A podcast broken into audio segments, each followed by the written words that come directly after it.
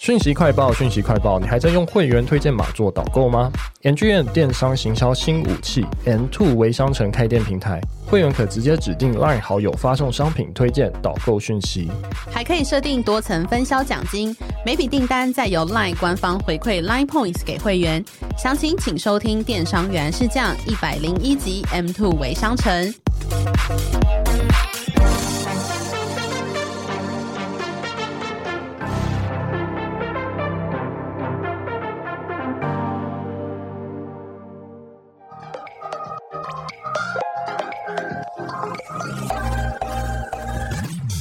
想了解经营电商的美感吗？让各界电商领域专家把最精华的实战经验说给你听。电商原来是这样，陪你一起创造巨额营收。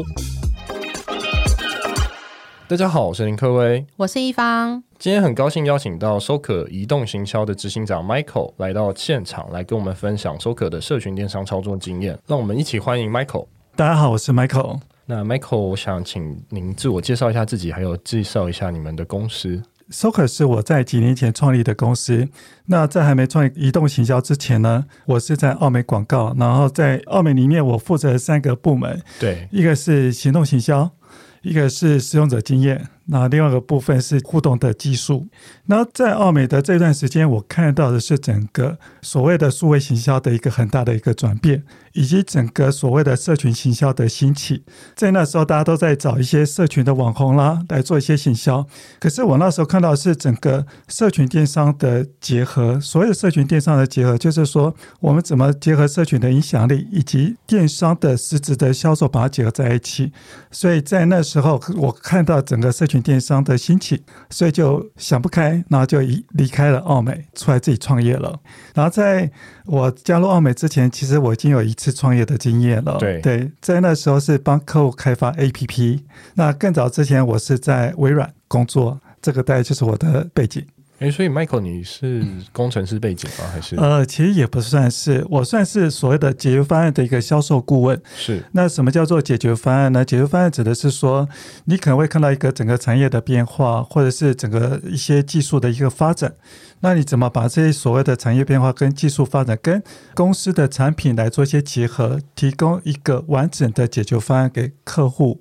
因为以前传统的一些所谓的产品销售，就是说我就把产品销售给客户嘛。可是以我们来说，客户要的是一个解决方案，不是只有产品而已。所以我就必须要把像我那时候在微软的产品，然后再结合一些产业的知识或者是一些附加的服务、附加的价值，然后把它变成一个 package，对，然后销售给。客户。了解，那我想问一下 Michael，什么是社群电商？这是其实是一个好问题啊，因为就社群电商，英文叫做 social commerce。那 social commerce 这个名词，在二零一零年，Facebook 的 CEO 就是马克·祖克伯，他就已经提到的所有的 social commerce，因为他觉得下一个最大的一个转变，可能是在所谓的社群电商。那 social commerce 顾名思义来说，它其实就是利用社群的影响力，那协助品牌把商品销售出去。这个叫做社群电商，因为大家知道，其实当所有的消费者都聚集在社群平台上面了，他一定可以看到一些内容。那这些内容可能会跟电商有关系，跟产品有关系。那我们怎么把这种社群的影响力或者是互动转换成电商的销售力？这个就是社群电商。那想问一下，SOCR 在做这个社群电商的服务为主，嗯、对吗？对。因为我看到你之前的经验，从澳美来到现在这里，在自己的创业，嗯嗯、所以你是从澳美看到有社群电商的发展机会，嗯、所以才过来做这样子的事情吗？嗯、对，因为你知道，有时候创业就是看到一些趋势嘛，或者是一些觉得自己可以做一些改变。那我那时候在澳美看到一个变化，就在于是说。因为那时候有很多的品牌就开始想做社群行销，是对，就是说，呃，我可能怎么去操作粉丝专业，怎么找小编，怎么做一些很多的内容出来。那时候我们看到的 KPI，可能就在整个社群行销来说，我们的 KPI 可能比较像是在增加粉丝数。增加所谓的互动率等等的，可是对于品牌来说，我看到是说，品牌你也知道，它重视的是整个销售转换，而不是只有这些互动。我那时候就觉得这些所谓的社群行销感觉有点虚，就是这些数字当然会有数字，可是这个数字对于品牌实际的销售好像没有太直接的关系。那我会觉得，对于品牌来说，我是希望他可能会想要看到是说，这个社群的影响力怎么跟品牌销售结合在一起。对，那我觉得刚好我有相关一些技术的背景。跟一些所谓的解决方案的一些经验，所以我想说，诶，也许我可以把这两个结合在一起，就是一方面是社群的影响力，二方面是电商这种所有的平台，把它结合在一起。所以我就那时候就想说，嗯，我就应该可以出来做 Soccer，就可以创立移动行销这样子。那想问一下，就是社群电商看 Soccer 的官网，就是有分为就是线上跟线下两者嘛？嗯嗯、那想要问一下，这两者最主要的差异会是什么呢？OK，我们来看啊、哦，就像我刚才说的，社群电商指的是透过社群的影响力，协助品牌把商品销售出去哦。所以我们来看一下，那谁是有影响力的？谁有影响力？传统来说，我们看到的所有的影响力的人，我们俗称叫网红，或者是叫 KOL。Key Opinion Leader，可是慢慢你会发现啊，其实在线上来说，除了这种我们所熟悉的网红或者是 KOL 之外，慢慢的很多其实就是微网红又出来了。嗯，就是微网红指的是说，他的粉丝数可能没有那么的多，可是他跟粉丝的互动是非常好的。你会发现，其实我们慢慢你会发现，其实在整个 KOC 来说的话，他的所谓的销售力其实不输于一般的 KOL，因为所有的销售你都知道，他一定需要互动。不会是说你东西出来之后，然后粉丝或者是消费者就会主动来做一些购买。可是 KOC 它就会更重视于跟粉丝之间的互动，所以慢慢的在我们所谓的线上来说，一般的 KOL 或者 KOC 其实它都是一些什么？它有一些社群的影响力，能够协助品牌把商品销售出去。可是我们这个就是所谓的线上，就是我们怎么利用线上的这种所谓的 KOL、KOC 协助品牌把商品销售出去。那就线下来说，那什么叫做线下社群电商呢？你会发现，除了在所谓的 KOL、KOC 之外，你会发现所有的门市人员或者是一些业务人员，其基本上它也算是一种微型的 KOC、小型的 KOC。对，因为。传统来说，我们看到的门市的销售人员，他是必须要等在门市里面，等到顾客上门，他能够去做销售的动作。可是你也知道，其实很多的门市人员来说，好了，他一定可能会有一些顾客的 line，或者是他的整个一些社群的一些联络的方式。那我们其实也可以借由这些所有门市人员的社群的力量，协助品牌把商品销售出去。所以我们会觉得这也是一个很大的转型，就是门市不是只有等着顾客上门才能够做销售，因为你知道，有时候如果说门市人员他已经获得一些最新的促销的方案呢，或者是优惠方案，他其实可以协助品牌在任何时间、任何地点，把这个资讯通过社群的力量传递给他的熟客。所以我们会觉得。不管是线上或者是线下，对品牌来说都应该来做社群电商。所以等于说，你们呃是怎么样进行呃社群电商，然后还协助品牌进行导购呢？这个很好的问题哦。其实我们看一下，就是说，对于品牌来说，我要做社群电商，如果说我们把它分成线上跟线下。就线上来说，你要找 KOL 或 KC 来做导购。传统的品牌跟所谓的 KOL 或 KOC 的合作，我们把它称为业配。业配合作指的是说，啊、呃，你就帮我写个 po 文，写个开箱文，我就给你多少钱。基本上，它跟所谓的销售的成效是没有任何的关系的。可是，如果说你要做所谓的导购，你就必须要让所有的所谓的 KOL、KOC 知道说，我现在目前导购的成效是怎么样。举个例子来说，如果说你真要做导购，意思就是说，你的收益可能一部分或是大部分，甚至百分之百的收益都来自于导购分润的话，其实 KOL、KOC 他必须要很清楚知道我现在目前的导购成效。意思就是说，现在有多少点击我的链接，现在有多少人购买之后没有退货了，其实这个资讯都应该要很透明的。可是就传统来说，品牌会提供所谓的 KOL、KOC，其实基本上都是一个结案报告。他说啊，谢谢你这一阵子帮我做导购，然后我给你多少的奖金。嗯，可是你会发现，其实这个资讯是不透明的、不及时的，而且不可考的。可是我们会觉得，如果说真的要做到社群电商，这些资讯应该是要透明的。对，那我们就把它做成一个透明的平台，让所有的 KOL、KOC 都可以知道最新的成效、最新的一些转换，而且。我们做到一个更酷的一点是，只要这个分润的金额都已经确认的，呃，所谓的 KOL、KOC，他们就可以把这个钱随时提领走，对，不用像传统来说，你一定要累积到五百块、一千块、两千块才能够做提领，现在都不需要，所以这个就是所谓的线上呃社群电商我们的做法。就线下来说也是一样的，因为你线下的呃所谓的门市人员要来做所谓的销售时候，你要传统的做法是怎么样？传统做法是说，呃，你必须要跟顾客说啊，你到网站购买的时候，请输入我的员工编号。嗯，对。可你也发现，其实有多少顾客真的会输入员工编号？不会嘛？对，因为我不输，我也可以购买啊。可是，当你不输的时候，就没有办法算到这个业务人员或是门市人员的业绩了。那我们的做法跟线上也是一样的，就是说，我们会提供给他一个独一无二的一个导购链接。嗯，所以只要透过这个导购链接进来购买的，都是算这个门市人员的业绩。那线上跟线下的方式的做法上面，唯一一个不同是还是说，对线上来说，你要算的是导购奖金。对对，分润奖金。可是对线下来说，它可不一定是奖金，因为它会跟它的线下的业绩做一些结合，所以它会会会算的是说，对品牌来说，我我可能会计算说，对你这个门市人员来说，好了，你的门市实体的销售是多少的业绩奖金，或是店的奖金，那你个人又可以创造多少的业绩出来？我会把它汇整在一起来算一个整体的奖金给你。对，所以这个是在线下不同的地方。哎，那我想问一下，有没有实际的品牌案例可以跟我们听众分享？嗯，OK，那我分享两个个别的案例哦。好，在线上来说，我们之前有做过一个案例，那个案例的结果也是让我吓了一跳哦。那个案例的结果是，呃，我们有合作一个三 C 达人。那大家知道三 C 达人，大家可能听过的是说，你你如果会想到三 C 达人，可能会想想到 Tim 哥嘛，很厉害的三 C 达人。可是我们合作的一个达人是你都没有听过的。他是非常，就是他一直在写所谓的三 C 的评比文，譬如说啊，新的 iPhone 出来，Android Phone 出来了。可是，一般来说，你看到这种三 C 的文章，或者一般的官方的文章，他会写很多的规格，对，很好的规格，很好的什么相机。可是，这个对一般人来说，他是不了解的。因为一般来说，哎，我就是一个上班族，我就是要拍小孩子的照片，我到底应该要拿一个拿什么样的手机？所以他这个达人呢，他就写了一些所谓的三 C 的评比文。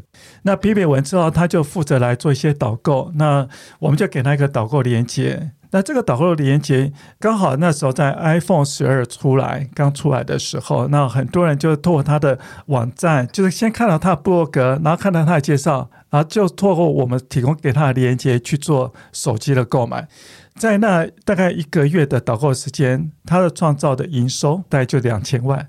嗯哼，嗯哼对，就是创造营收，所以他个人的分润奖金也很可观。嗯、对，所以这个其实就是所谓的线上导购的做法，就是对很多人来说，我们会看到一些内容，通过这些内容的分享或者是分析，进而引导我来做购买。这个是在线上的部分。那在线下来说，我们刚好也是去年有跟一个做美妆保养品的客户来合作，以他们来说，他们就很多的所谓的美容顾问。就是美容顾问指的是说，顾客上门之后，他可能会介绍给他，哦，我们有哪些商品，对，然后你可以来购买，或者是定期来做一些购买。可是因为大家都知道，其实像去年开始或前年开始，疫情影响很重、很严重啊，就很多的顾客都不愿意去到门市去做消费了。所以你发现，其实对门市人员来说，他的原本的收入就没有了，对，因为顾客就不上门了，顾客不上门，我就没有办法做销售的一个行为了。所以他来说，他们就跟我们合作。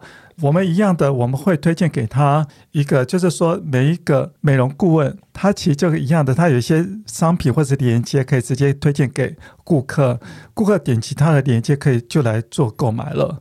那我们做一个更酷的一点是在是说，既然如果说对门市人员来说，你掌握的应该就是熟客嘛，熟客指的是说他买什么样的商品，甚至他要邮寄商品要寄到哪里，你应该都很清楚了。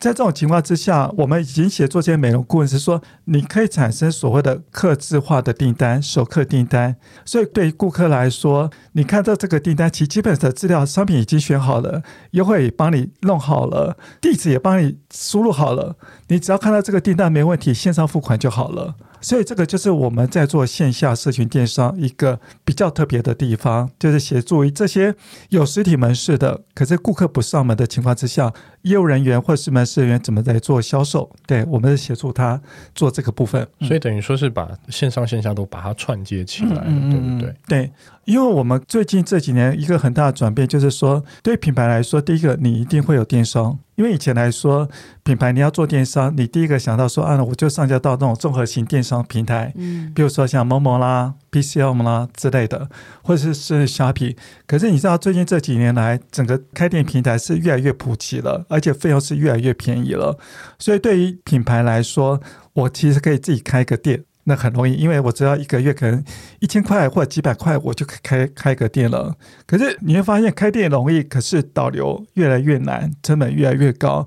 因为你要一样的，我开个店，可是没有流量。那传统品牌来说，那我怎么样有流量？以前来说，你要有流量，就是你要下广告嘛，不管是 Facebook 或者是 Google 广告。可是这样的一个广告的成本也会随着越来越多人投放广告，那成本只会增加，转化率会提升吗？不会哦。那所以对品牌来说，我怎么借由社群的力量，然后来增加流量，而且它是有效流量。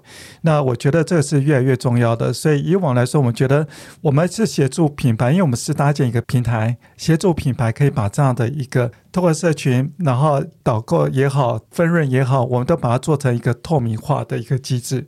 那今天是品牌主，如果想要导入一个就是你们这样的服务的一个算是系统嘛？嗯，那他是需要怎么样跟他想要合作的这些 KOC 跟 KOL 做结合？是要跟他们讲说，哎，你们要跟我们的系统做串接吗？还是怎么样的方式是让他们可以看到数据的？OK，好。那在这边方面的话，其实像呃两位主持人知道，我们其实跟 LINE 有很多的合作。那在这边我就必须要说到我们跟 LINE Go 的合作，因为在赖购来说，我们从前年开始就跟赖购来做。一些合作了，因为你知道，其实赖购是一个也算是一个导购的平台。对，那它目前来说串接了五百多个所谓的电商的伙伴，然后商品数已经超过上亿个商品。其实，在前年开始，他们 LINE Go 就发现一个问题，就是很多的赖的用户其实都没有使用过赖购物。赖用户其实在台湾大概有两千一百万个赖用户，可是使用购物的比例还算是比较少的。所以他们来说，他们是希望能够协助让更多的赖用户知道有赖购这样的一个平台或者是导购，所以他就跟我们来做合作。这样的合作里面，我们主要是协助赖购找很多的所谓的购物达人来做导购，所以购物达人。其实就是用我们的平台，他只要来注册，因为我们要确定他真的是购物达人，而不是只是为了要赚一个分润。因为我们也怕，呃，任何一个角色进来，或是任何一个进来，他会不会用这种恶性或者是不太好的方式来介绍商品？这时候反而是伤害了商品的一个品牌力了。所以以我们来说，我们就是只要 LINE 购物的这些达人经过注册，他就可以进来我们的平台去使用我们的平台。那我们的平台已经有跟 LINE 购串接了，所以对于购物达人来说，你要导购任何商品，只要有上架到 LINE 购，你绝对都可以导购。对，嗯、所以以达人来说，你不用想说，哎，我会不会找不到商品来做导购？绝对不会。而且这些导购的数据，如果你相信 LINE 购，你应该就相信 Soker，因为我们的资料是跟 LINE 购串接的。所以所有的资料、所有的订单记录，我们都会随时的是从奈购这边会给我们。那我们也会很清楚知道是说是有哪些达人导购多少的一个业绩，那产生的分润是多少，这个其实都是非常非常透明的。那想问一下，就是你们跟 LINE 购物的这样子进行的串接之外，是有跟 LINE 的其他，例如说 LINE Points 或者是其他的、嗯、呃 LINE 的各式各样的一个周边服务有相关的合作吗？嗯、这也是很好的问题啊，因为大家知道，呃，为什么 LINE 购物会这么多人来使用？因为对于用户来说，它最大最大的诱因在于是说。你只要购物，你就可以得到额外的 LINE LINE point 回馈回馈。对，对这个是 LINE 购最大最大的一个很大优势哦。所以以我们来说，就是我们会协助品牌，是说一方面除了让达人，当然当然会因为你的产品好来做推荐。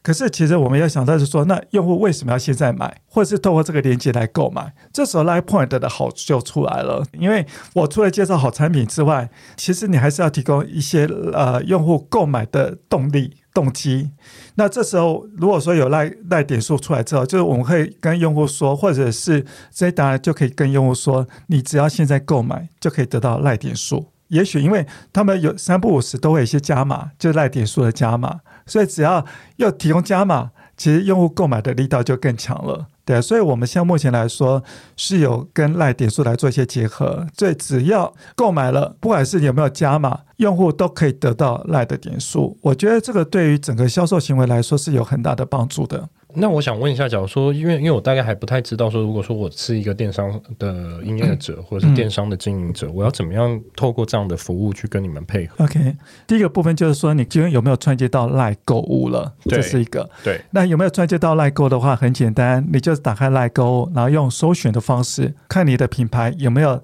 直接连过去。嗯、对。那当然对品牌来说有两种串接的方式，就像我说的，一种是如果说你有上架到，譬如说像 PC Home、雅虎或乐天。甚至像 p i n c o i 等等的，对，那他们原本就已经串接到 LINE 购物了，所以你已经可以使用达人来做导购了，这是一个。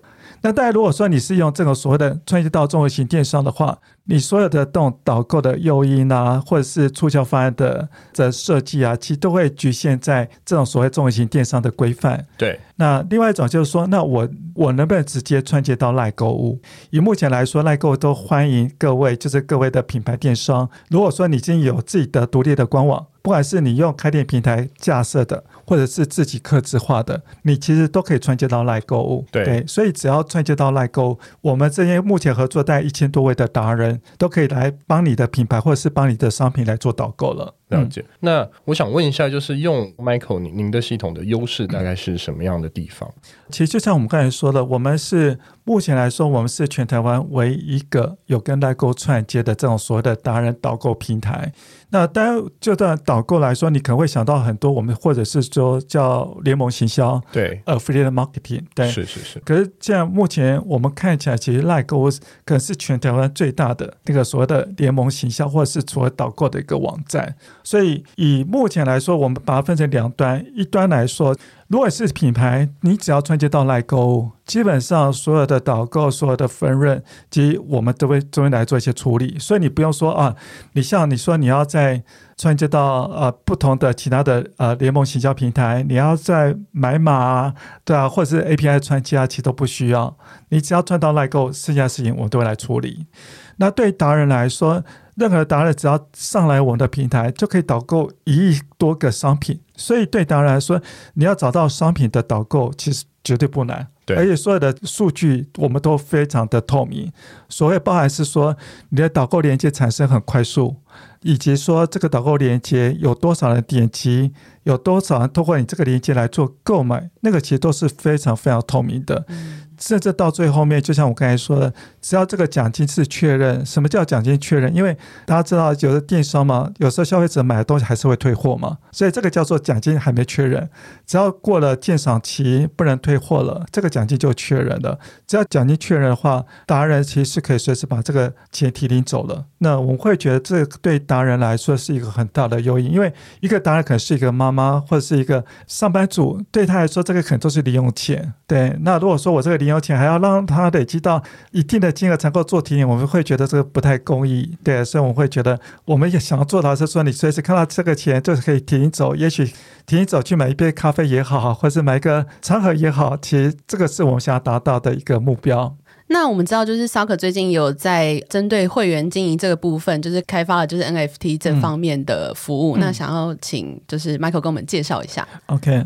我们从去年开始哦，去年因为其实去年整个 crypto 的领域，或者是币圈，或者是 NFT 就开始慢慢的发热哦。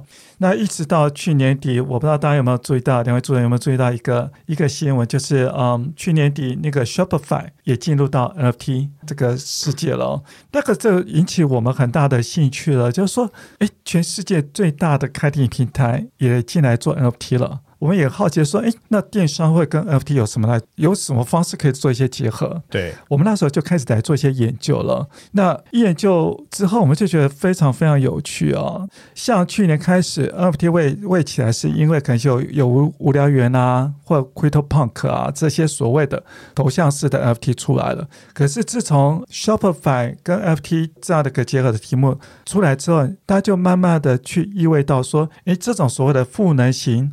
NFT 就 utility NFT 好像越来越多了。所谓的 utility NFT 指的是说，我这个 NFT 可能是基本上是有带有部分的权益，或是某种的会员的身份识别的。那我们会觉得这个发展感觉好像会比原本这种头像式的 NFT 的发展的可能性会更大。这种所谓头像式的 NFT，基本上其实就是它可是一个数位收藏品或者是艺术品。对，说真的，它的价值见仁见智。有些人会为了花几百万台币或者是三千万台币去买一个 NFT。可是我们会觉得，对于整个呃大众来说，NFT 应该会是，如果说你真的要来使用，它基本上应该是要一个权益，而不是只是好看而已。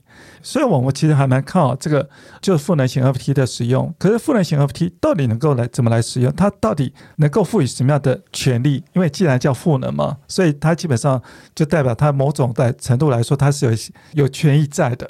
那我们会觉得，这种权益有可能会是在是说。它可能是代表是一个会员的身份，或者是它可能是对电商来说，它可能是一个名誉的 NFT，或者是它可能是一个五折的 NFT。你只要拿到这个 NFT 之后，你就可以来这个电商平台来做使用了。所以我们会觉得，一方面我们看到是说。当大家都在使用开店平台，或者是大家都做自己的一个电商网站的时候，你会发现他们的会员经营都很辛苦，或者是他们都会依附在是说电商平台有没有提供这样的功能。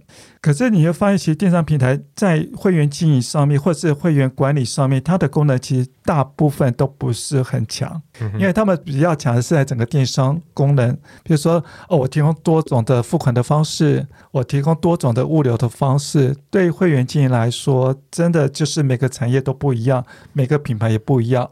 那我们会觉得，也许刚好 NFT 的出来是可以结合品牌，在解决所谓的会员经营的这一块，可以增加他们的方便性，甚至可以增加他们的灵活性。所以我们就觉得，诶，因为我们之前在做社群电商，我们对电商也真的也算很了解了。对，所以我们觉得，也许可以把这个电商、社群电商延伸到 NFT 这边来。所以我们最近刚好做一些研究，也有这样的一个服务平台出来了。嗯、所以等于说，NFT 应该就是协助呃所谓的会员。让会员机制变得更完整嘛？对，因为传统来说，我们要第一个会员经营，你就想到 CRM，就想到会员关系管理。然后你会想到 CRM，你就觉得哇，我要花很多钱，不管是用哪个平台，然后那个成效好好像不会马上立即看看得到。所以对于品牌来说，我要做会员经营，你会觉得好像很长，不知道怎么做。那以我们来说，NFT 其实是很简单的事情，因为 NFT 其实就是你可以根据一个活动或者是。